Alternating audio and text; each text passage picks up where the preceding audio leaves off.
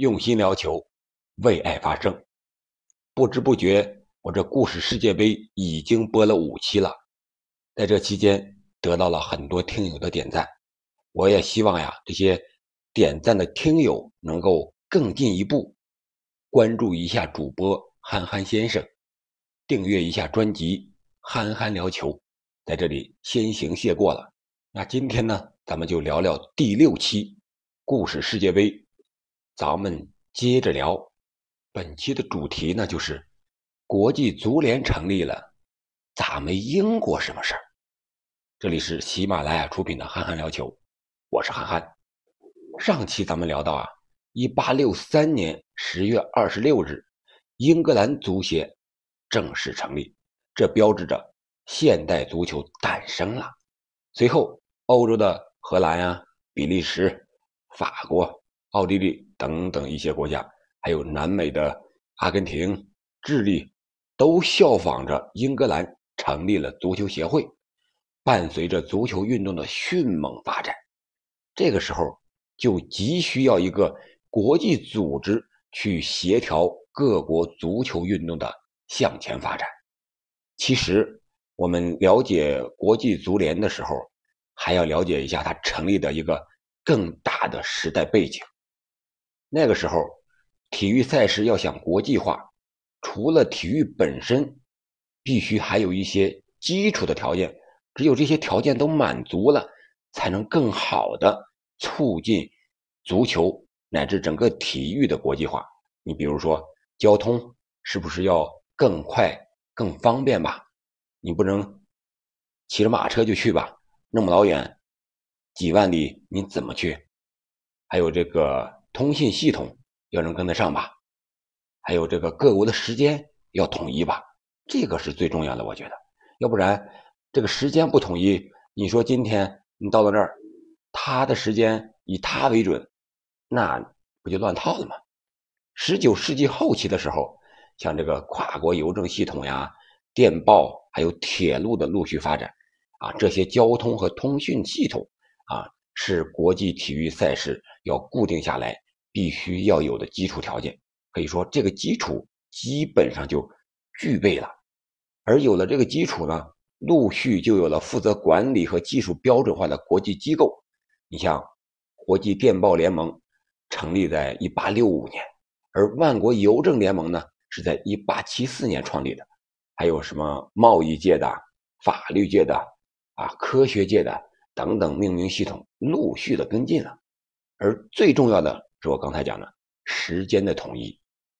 你想啊，如果你没一个正儿八经的啊这个统一的时间，你赛程表都无法制定啊。因此，到一八八四年十月十三日，将格林维治时间定为世界标准时间之后。足球界啊，终于意识到自己也需要某种体制性的国际管理机构了。那这管理机构是什么呢？它又是怎么成立的呢？十九世纪末的时候，足球运动的发展，这个时候已经超出了所有人的想象，包括英国人啊，英格兰人，迅速成为了风靡世界的大众运动。从资本主义国家创立的，像欧洲这些国家都是资本主义国家，到依然处在半封建半殖民地社会的亚洲，像我们中国也还是呢。这时候，从被欧洲列强奴役的非洲，再到已经获得民族独立的南美洲，到处都可以看到人们踢球的身影啊。最初，足球界认为，英格兰应该和世界标准时间一样，成为足球世界的。参考的基准，啊，最早提出一个建立国际性足球组织的，但他却不是英格兰人，而是荷兰足协秘书，他叫西斯霍曼。他在一九零二年的时候，他看到了足球运动的发展趋势不可阻挡，所以说他就让荷兰足协向英足总呢发出了一份提案，建议英格兰足协牵头。创建这样一个国际性的足球组织。当时啊，虽然这个英格兰的足协秘书叫沃尔的，他接受了这个建议书，但是英格兰足总的回复呢，却是姗姗来迟，左等不来，右等不来啊最后他还表示一下，会会邀请大家啊到英格兰开个会吧，到时候然后咱们协商一下。但是这个会议的时间和地点也没有定，所以说这个回复啊，基本上就等于没有表态。这样他就把西斯霍曼的这个建议给搁置了。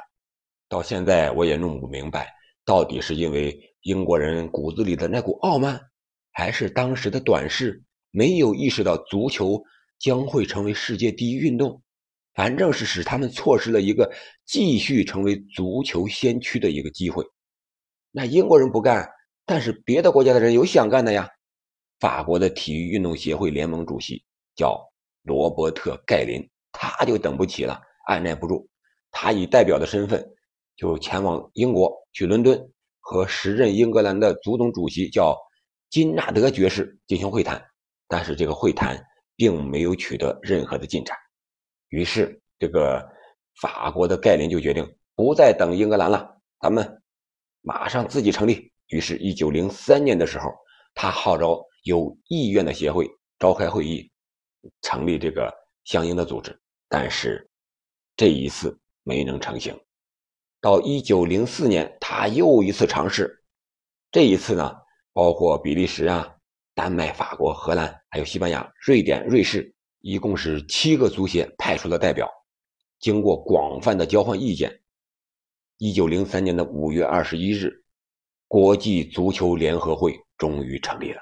成立的地址是巴黎的圣奥诺雷街二百二十九号。这个地址呢是法国体育运动协会联盟驻地的后楼。由于是法国人倡导的啊，所以说不光是国际足联的命名啊，把它让给了法语。之后，国际足联的核心意识形态。从当今到现在，也更偏向于法国人而非英国人。你看现在的金球奖是吧？也是法国足球杂志创立的。但是当时的人认为，英格兰足协，呃，这个主席金奈尔德啊等英伦三岛代表的缺席啊，也确实使这个国际足联的成立多了一丝遗憾啊。毕竟英国是现代足球的发源地嘛，那个时候已经得到公认了。但是现在来看，估计英国人的肠子都悔青了。当时成立之后啊，为了表示对现代足球发明者英国的尊重，与会代表一致同意，请一位英国人出任国际足联的主席。你看那会儿的人，心态还是非常好的，是吧？还想让这个发源地的人来过来当主席来。但是又一次，英国人他又傲慢了。再一次拒绝了各国代表的好意，没办法，法国人罗伯特·格林当选为第一任国际足联的主席，这也是法国人呀。就这样，国际足联的成立彻底和英国因素划清了界限。这就是国际足联成立了，咋没有英国人呢？就是这么回事。英国人发明了现代足球，但是真正把足球推广起来的却成了法国人。我们要记住，这十三位当时国际足联成立时候的代表，签字代表啊，去的说白了就是去那个现场开会的。法国的罗伯特·格林，这是第一任主席啊，就不必说了。还有安德烈·埃斯皮，比利时的啊，路易·米林·格豪斯和马克思·卡恩，丹麦呢是罗德维。叙洛夫，荷兰有卡尔·安通·西斯霍曼，就是刚才我们说的那个秘书。西班牙呢有安德烈·埃斯皮，他是一个西班牙足协的一个授权代理，或者说不叫西班牙足协吧，就西班牙这个足球组织的一个授权代理。瑞典呢也是一个授权代理，叫卢德维。然后瑞士是维克多·施耐德。其实当时这个协会成立的也是。非常仓促的，可能这也是英国人觉得不够成熟，没有出席的一个原因。你像法国当时就有三个自称负责制定足球规则的运动协会，而盖林呢只代表其中之一。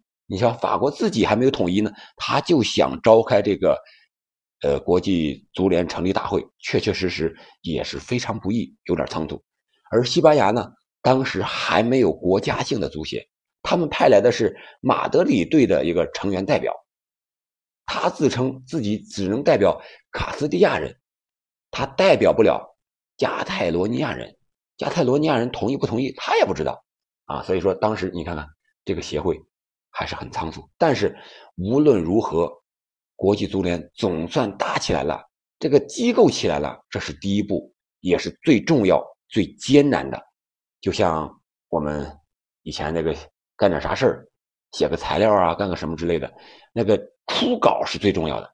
有了初稿之后，才有修改和完善的基础。